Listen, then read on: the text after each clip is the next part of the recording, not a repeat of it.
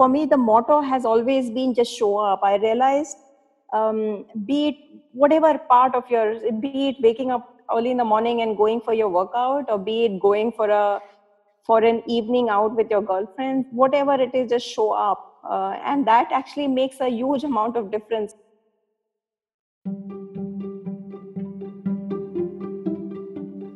Hello, and welcome to the fifth episode of Grit, a show about persevering and betting on your dreams. I am Aki Vora, and in this show, I have conversations with some incredible Indians who have gone against the grain and are catalyzing change in India. On today's episode, I interview Arunima Patel, one of the founders of iGenetic Diagnostics, India's fastest growing pathology lab. In addition to the standard menu of microbiology tests, Arunima's company specializes in molecular testing and genetic sequencing. Molecular testing drastically reduces the turnaround time for test results for life threatening diseases, allowing patients to begin treatment quicker. Testing using genetic sequencing provides doctors valuable information to treat patients, especially those battling cancer, by giving them targeted treatment that minimizes side effects. Not only is a company democratizing healthcare in India by expanding to tier 2 and 3 cities and by making diagnostics more accessible and affordable, it is also aiding India's fight against coronavirus. iGenetic de- developed a COVID test in January, and their team has since been tirelessly running their labs to provide quick and accurate results. Arunima took time out to tell me about how she left her job in private equity to start a pathology lab and how telemedicine may revolutionize our healthcare system. If you enjoy this podcast, please take a moment to subscribe, rate, and review. It helps us a lot. You can also follow us along on Instagram at Kitpayakivora.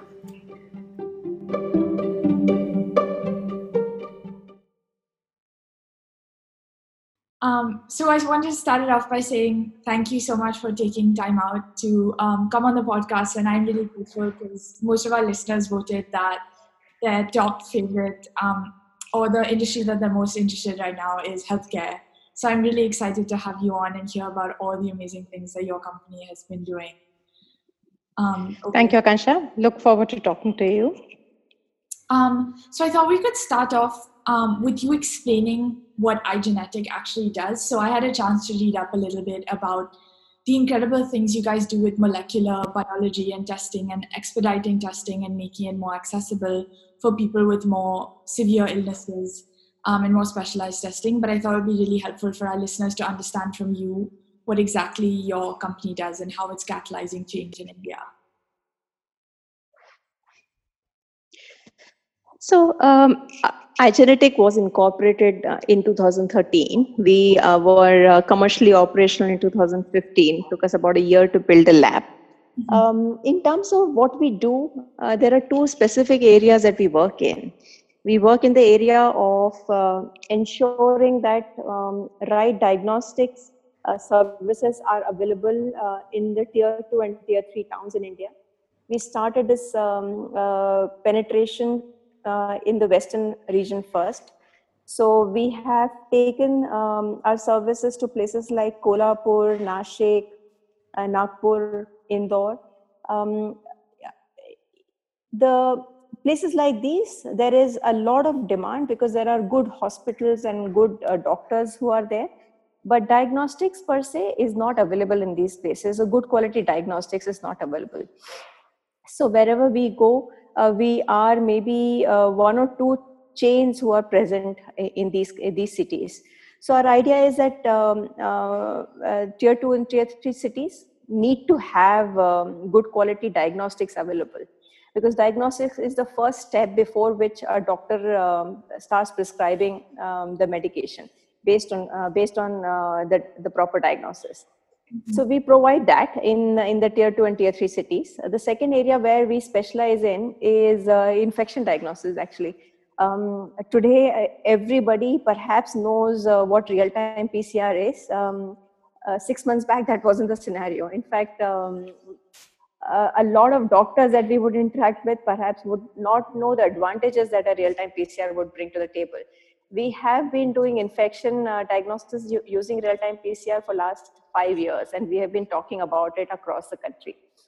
Uh, some of this innovation is um, designed by us. In fact, we have our own uh, uh homegrown uh, R&D capability, which has designed these these tests, and they have the patent have been filed for these.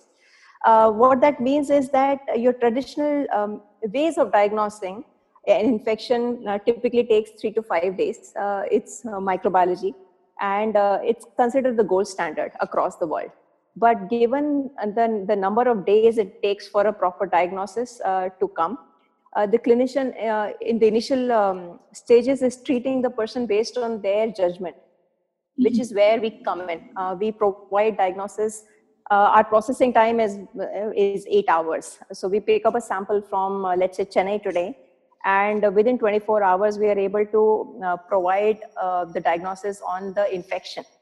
And we cover more than we have more than 110 uh, pathogens. So various bacteria um, viruses fungus uh, we diagnose those. uh, in fact uh, we were diagnosing nipah even before uh, uh, people got to know what nipah was it was part of our panel we have um, in january we developed our test for diagnosing um, covid mm-hmm. and we applied for uh, permission with the regulatory um, authorities in the country in, uh, in February.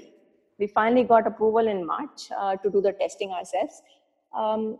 And some of these innovation um, isn't available across the world if you see um, uh, infection has remained uh, a big issue in the developing countries not so much uh, in the developed countries and that's where developing countries the innovation revolved around cancer um, hence, infection took a backseat. But now, uh, after COVID and after SARS and after all of these pandemics, uh, infection diagnosis is becoming uh, big across the world. Um, so that's where iGenetic plays. Interesting. And you guys also do, I read that you guys do a lot of testing in terms of, you said you mentioned cancer and also fertility um, and being able to target cancer. So doctors are better able to ta- target their cancer treatment. Is that, is that correct? So, cancer, yes, cancer is a very difficult um, diagnosis per se um, because uh, there are a lot of mutations um, um which can, so maybe there are 50 types of breast cancers. Um, for a layperson, uh, it's very difficult to understand. Um, so, you have to look at genetic level, you have to look at genetic mutations, uh, uh and uh, uh, that's when a proper targeted therapy can be given to the person and that's where uh, companies such as uh, come into picture because we we provide that genetic mutation data to the clinicians and for them to act and cancer does get mutated over a period of time. So one has to keep monitoring it. So i read that you started off as an electronics and communication engineer and then you ended up going to iim so i was hoping you could share a little bit about your journey from engineering to finance and then finally to healthcare. So if you asked me when I was in fourth grade what I wanted to become, I, I my answer would remain the same. I wanted to become a doctor, and I wanted to become a doctor till uh, till my eleventh standard. Actually, uh, I was um, I loved maths and I loved physics, and I don't know why I wanted to become a doctor at that age. Uh, but um, you know, your your grooming has always been to become a doctor because that's a profession of respect. Uh, so till my 11th standard, in fact, I, I had both biology as well as maths in my uh, in my 11th choice of subject. And uh, then I realized in the 12th standard that uh, look, biology is something that just does not excite me at all. And uh, maths is something I was not ready to let go, even at that point. So I chose engineering, and uh, it just happened that I. Um, so um, after engineering, uh, national course of career progression, uh, straight away went to uh, IIM Ahmedabad for my for my management. There, I was fascinated by uh, finance and uh, investment banking.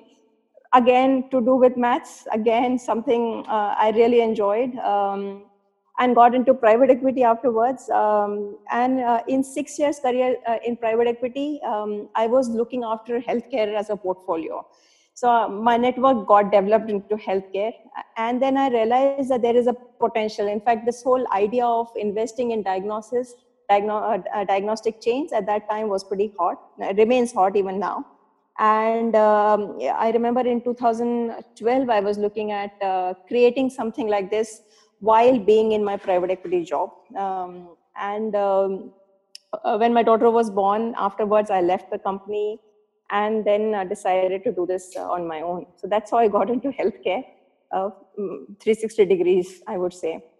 Yeah, that's so amazing. But I I really like, and I wish there was more like that in that I kept all my doors open. I studied economics, and I feel sometimes like I have this one career path.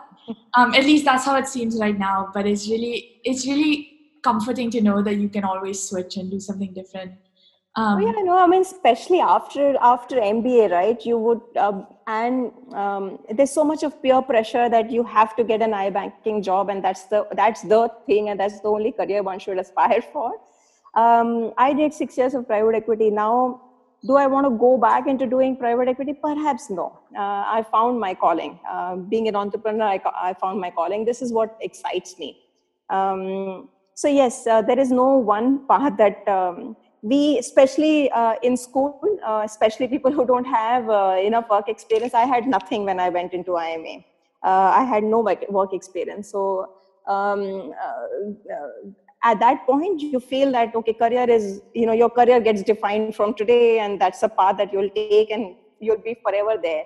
I have batchmates who started off uh, uh, initially in cafe coffee day in fact one of my closest friends. And today he's a banker. So today he's into uh, investment banking. Um, we passed out in 2002 that was right after um, uh, uh, the recession. So right at the at the at the peak of recession so we all went uh, different ways and then we found our calling eventually. So as you started to realize that the diagnostic space, um, there was a gap in the space and you wanted to enter and perhaps disrupt in some ways and fill that gap. But as someone who had no idea about, presumably you had no idea about actually how do you go about building a test. Um, and starting a lab might require a lot of funding probably in terms of infrastructure and stuff. So, how did that go in terms of having that idea in your head and then saying, okay, I'm going to quit my job and start building this company? Can you walk us through a little bit of that step by step? Um, it started off, I remember um, it started off uh, with a lot of uh, fear actually, uh, because you rightfully said, right? It's a very technical field. I have no idea. I only know 30,000 feet, there is a potential, there is growth, there is you can build one one more chain um, and that's that's about it. I i had met a few ceo at that time people who were running chain but there were only three or four chains in when, when you're talking about 2013 there were not too many companies in the diagnostic space who had reached a certain scale. Mm-hmm. um, so i uh, in fact uh, got onto linkedin uh, and um, found um, uh, so i whoever uh, i found on linkedin i started meeting them. Uh, some who were employees at another chain.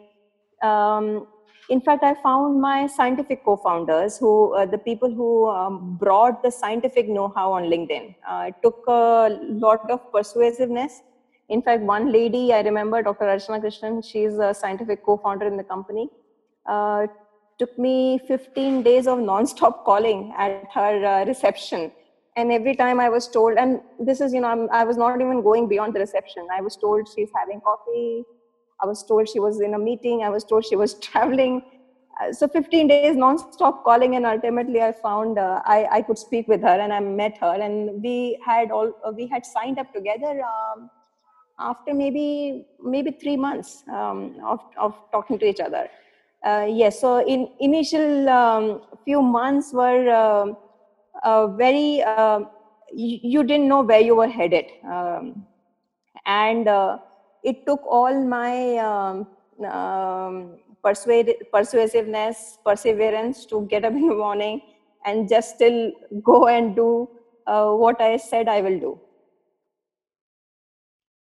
It's incredible to think how long how long just a, a cold email on LinkedIn can go. And that's so interesting to me that you met your co-founder, but you said that it took a long time to put your team together and build all of that and all of your perseverance. But how did you talk to yourself in those moments? Because it the company still hadn't come together and you were still waking up every morning and finding funding finding people to join your team so what were those conversations with yourself like do you think you'd make it at that point um, uh, a very optimistic person. I never have. Uh, and I don't know, I have incredible amount of self belief that uh, one day I will make it. Uh, so that's, I, I guess, for me, the motto has always been just show up. I realized, um, be it whatever part of yours, be it waking up early in the morning and going for your workout, or be it going for a for an evening out with your girlfriend, whatever it is, just show up, uh, and that actually makes a huge amount of difference. I've seen. Um, um, whenever you're feeling lazy just get up and just do what you said you will do. And that's eh, that's exactly how i have been um, uh, living my life all this while. And this has worked for me so far. Um, i don't i don't strategize too much. I don't think too much about oh what will happen. I don't i don't see i don't plan more than maybe a month in in advance um, but what i do is uh, just take the next step always. Um, and that's worked so far. Yes there have been lot of lot of uh, times when i felt pretty low that it's not going to happen. Um, but those times are the ones where you just say okay i said i will do this so let me do this. Interesting. And so you went from there and you have two other co-founders who are also involved in the business and then you have two medical um, co-founders per se. And so the five of you guys came together. And it was that at that point is that when you developed a business plan and started to build your first lab um, and yes uh, so first lab uh, in fact I, I, mean we had no idea how much money will go in. Uh, we had a we had an initial estimate. And um, we i think ended ended up spending three times that money uh, ultimately because we also had to sustain losses for a long lot of period of time. In fact now companies finally turned profitable. Um, but you know initial initial estimates you sort of uh, you are in that picture that um, and being an optimist you say okay industry maybe people take uh, players take four five years to become profitable. I'll become profitable within a year and a half. And you start working from there. And that goal because we were expanding also very very rapidly um, that goal took us six years to reach. Um, and um, touchwood we found good shareholders we found good investors um, that also because i had the background in private private equity and that did help me. Uh, a lot of people who had seen me in these six years of working in actis in fact backed me. Uh, so initial monies came from uh, the colleagues uh, and their families um, and then it, it, was our round three when we finally had monies coming from uh, external investors who we hadn't met earlier. Interesting. But one of my questions is going to be when you start to talk about funding is sometimes obviously you have your own money in it and so you have more than enough skin in the game but then when you're accountable to someone else you also have to um, be responsible and you feel like you have to answer them you said you got very lucky with your investors in terms of you knew all of them personally and they were very supportive of your goals. But sometimes when the company is running in losses for a while, um, someone might come and say, "Hey, I'm not sure about this strategy. Uh, why are you approaching this this way?" So, how did you? How were you able to convert their doubts into the same beliefs that you had in the company? look and that that's been happening for last five years i would say just that now the company is uh, turned the corner um, for last six years we've been ans- answering those questions. Um, i think a lot of investors uh, what they would want to see uh, in the founders is a certain belief uh, a certain confidence. Um, um and that they have thought through the problem per se. And then they are they are flexible whenever they need to be. These are three or four things but most importantly i've seen whenever i've spoken with uh, anybody from my investor community uh, they take uh, comfort in the fact that um, that i am confident uh, that the company will uh, will get to the next milestone. Um, and that's the most important thing that people people will want to see. Um, uh, you having the belief yourself it's it's not so much about your skin in the game yes all my personal wealth all all of uh, all of my energies have gone into into building this company uh, people respect that but ultimately whether i have faith in the company or not is something that's uh, that's most important for them That's that's really interesting. I think that always I'm drawn to people that are very confident and say, okay, this is how it's gonna go and lay down the XYZ. So that's I think being able to build that confidence and having faith in your own dreams is so important. Um, you also mentioned that you guys yes. were rapidly expanding. And so was it you opened one lab and then was it just like success, success, success from there and you guys kept going, kept expanding, or were there bumps along the way? No, they, they have been. We have sunk in a lot of money uh, into uh, um, into building labs and uh, so one of one specific lab actually uh, wherein uh, we invested heavily. Um, it was state of the art lab uh, cap accredited in, in the only it's the only la- cap lab in the whole network. And we ultimately shut it down. Um, and i think that was the right decision for that particular lab. Um, uh, entered into a region uh, which uh, even now I believe is not um, is not something that uh, we would enter into very lightly. Very very competitive uh, place, very price sensitive, um, um, and uh, I mean there are to put it mildly there are better place to to expand. that's my learning after that experience.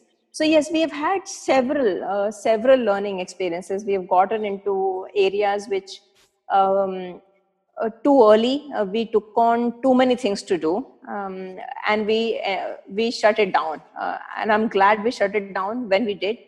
Um, we could have taken those decisions much earlier. As a, as a startup, uh, you cannot afford to um, spend monies um, experimenting on too many things. And when you inherently believe that one of them will not succeed, you might as well take a decision fast and that's my learning uh, from those experiences. When you do make a mistake and and sometimes how does your team come together to to overcome that? Is there is there a quick turnaround where you say okay we made a mistake and now let's fix it or change something or how do you stop yourself from brooding over it and moving on?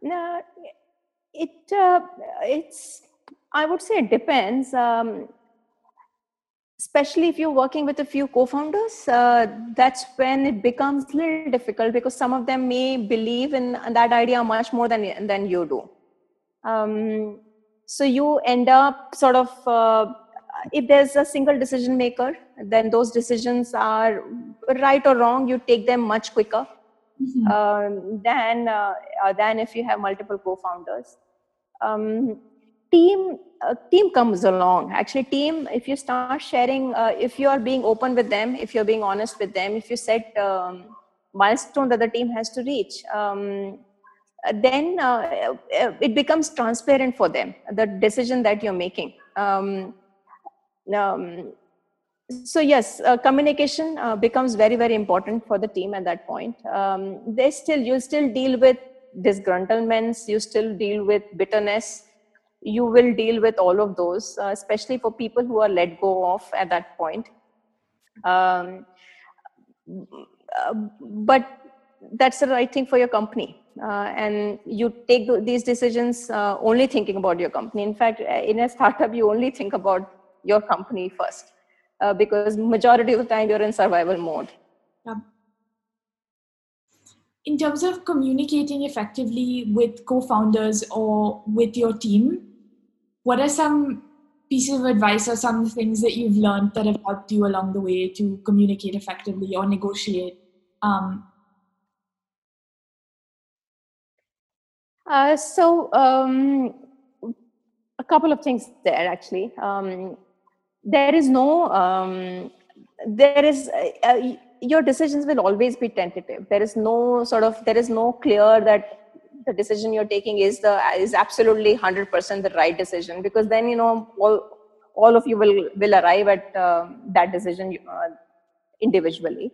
So uh, these are these become very important when it's not clear whether you're taking the right decision or not uh, especially if you've sunk in a lot of money and that becomes sort of uh, sunk cost and you want to move on from there. Um, um, in in a partnership there is nobody who's superior and then there is nobody who's inferior uh, so always come from that um, whether whether you are a 10% shareholder versus somebody who's a 50 60% shareholder um, it's very important uh, to treat everybody on par in these kind of decisions. Um, a second thing that I've learned is um, uh, communicate early rather than actually holding on to um, to these indecisiveness and holding on to these uh, uh, these tensions in the team. Uh, it's it's better to communicate early, and you it's better to have it out in the open early on.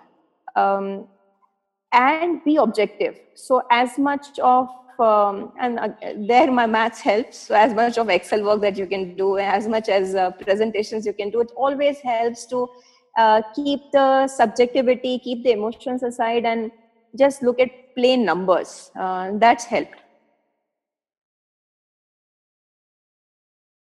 In terms of where you guys are right now how this is a question that i always find really interesting is sometimes it can be you can dream too big and sometimes you can be too conservative. So how do you find that balance together in making sure that you're thinking big but also not being too aggressive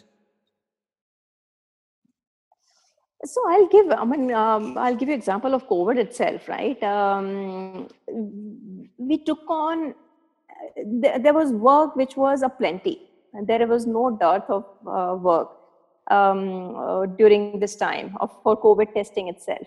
But we had a few principles which were very, very clear in our minds. One, we don't want to do any work uh, which is uh, uh which has credit involved. Um, we are a small company. Uh, we have we don't have deep pockets, and we cannot take credit risk. Uh, that's one. Uh, second, we did not want to take on work where we cannot deliver on the service. So uh, in Bombay, uh, a lot of players struggled. They took on a lot of work that uh, they could manage to deliver on. Uh, we have not struggled. In fact, uh, in all of last, uh, we started COVID work from March. Since then, we have not had challenge in turning turning around our report in time.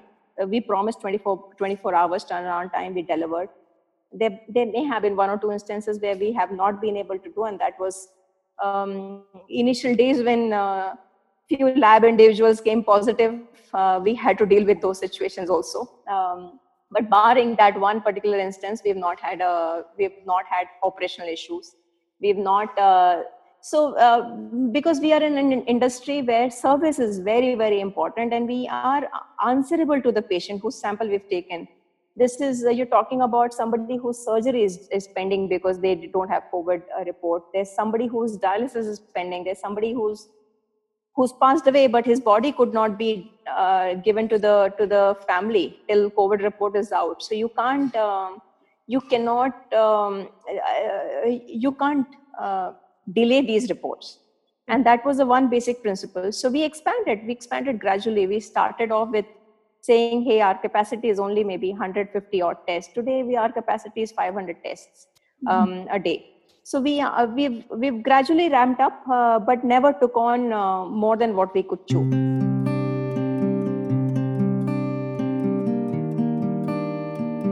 The second part of the questions that I had was to ask you more about healthcare in India. And in terms of coronavirus, you guys are scaling up testing and doing such an incredible job of making sure that people have access to their test results. And one of the questions that I had, or most of my questions about this are focused on democratizing healthcare in India. But in terms of giving access to people in smaller cities or in rural India, access to testing for COVID, um, your company or just the general space, how how is that possible? Like how how much does the government have to do with this, and how much can private healthcare providers help to help to bring these test kits uh, to rural India and to poorer cities?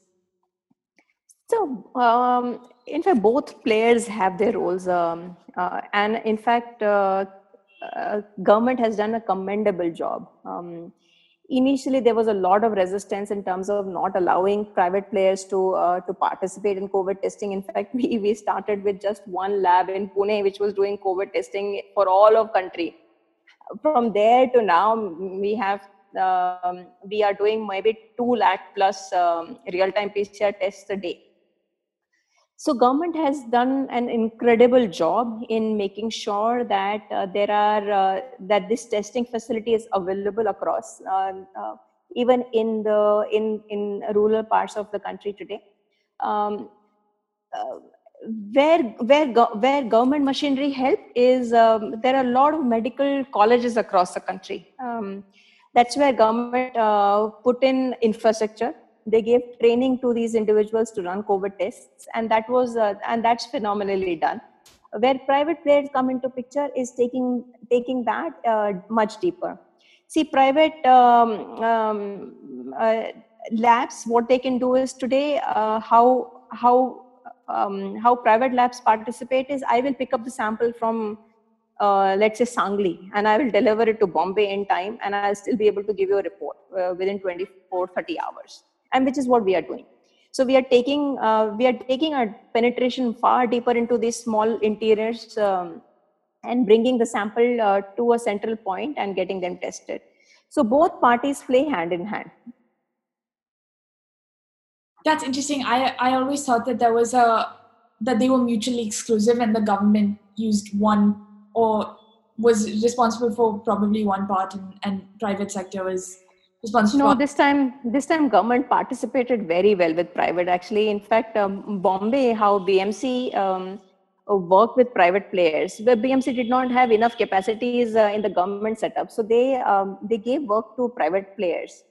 Um, in fact uh, i would say half of the work that private players do comes from bmc that's that's amazing. Um, and it's great to hear everything coming together, especially from someone who's on the inside, um, to hear that that the government is doing a commendable job and that private players are able to integrate successfully to um, deploy COVID testing and make sure it's accessible um, and is penetrating to, to different parts of India. And that was my second question was more about general healthcare, even aside like aside from COVID.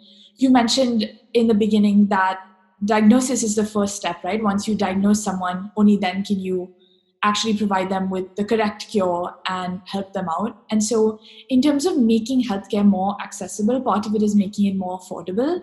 So, how how how do you see India's healthcare changing to become more affordable in the poorer areas, and what can we do as citizens to help that or catalyze that change?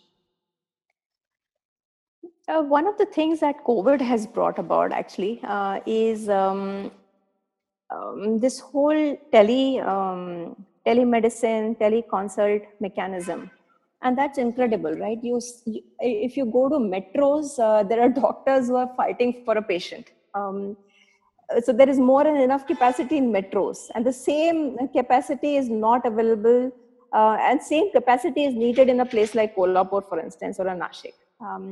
So one of the things that is uh, going to happen um, eventually is that uh, people will find uh, ways for bringing this uh, unutilized capacities from metro and taking that to uh, treat a patient in Nashik or Sangli.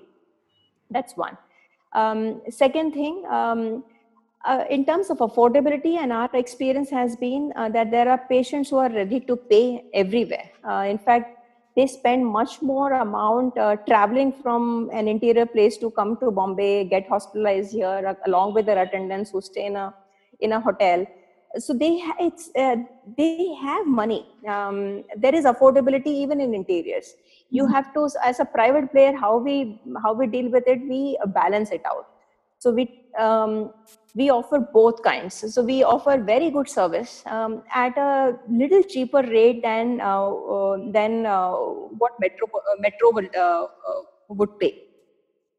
Um, so um, and we we allow them to get diagnosed at at their doorstep. Um, so they don't have to travel for unnecessary um, treatments and procedures. If it can be treated locally it gets treated locally. Um, um, now doctors have also started to travel and that has that happened that shift happened uh, over last 2 years where doctors are actually going and having outreach clinics. Uh, there are hospitals which are doing outreach clinics in in, in the interiors so it's uh, it's important to facilitate that infrastructure um, uh, creation. And um, there are uh, there are entrepreneurs in these these part of towns who are ready to uh, put up the put up the facility who are ready to put up the infrastructure. They need participation from uh, doctors and other players from metros to come and help them uh, treat the patient in in these places and that's something that uh, we have to start opening our eyes to. Um, uh, we have doctors have to see that there is potential in these places. As diagnostics we have seen that there is potential. In fact our our entire growth depends on uh, tier 2 tier 3 we don't um, we don't uh, open labs in big towns. Um, we open more labs in tier 2 and tier 3 towns. Mm-hmm. so more and more uh, private uh, players also will see that there is so much more potential in in, in these places yeah, I'm definitely hopeful because healthcare is something that everyone needs and it requires, I, I, think that our country requires healthcare to be more productive. Even as someone who studies economics, if you're not healthy, then your productivity in the labor market is severely compromised. Um, and then your ability to save and contribute to your family as well. Yes, absolutely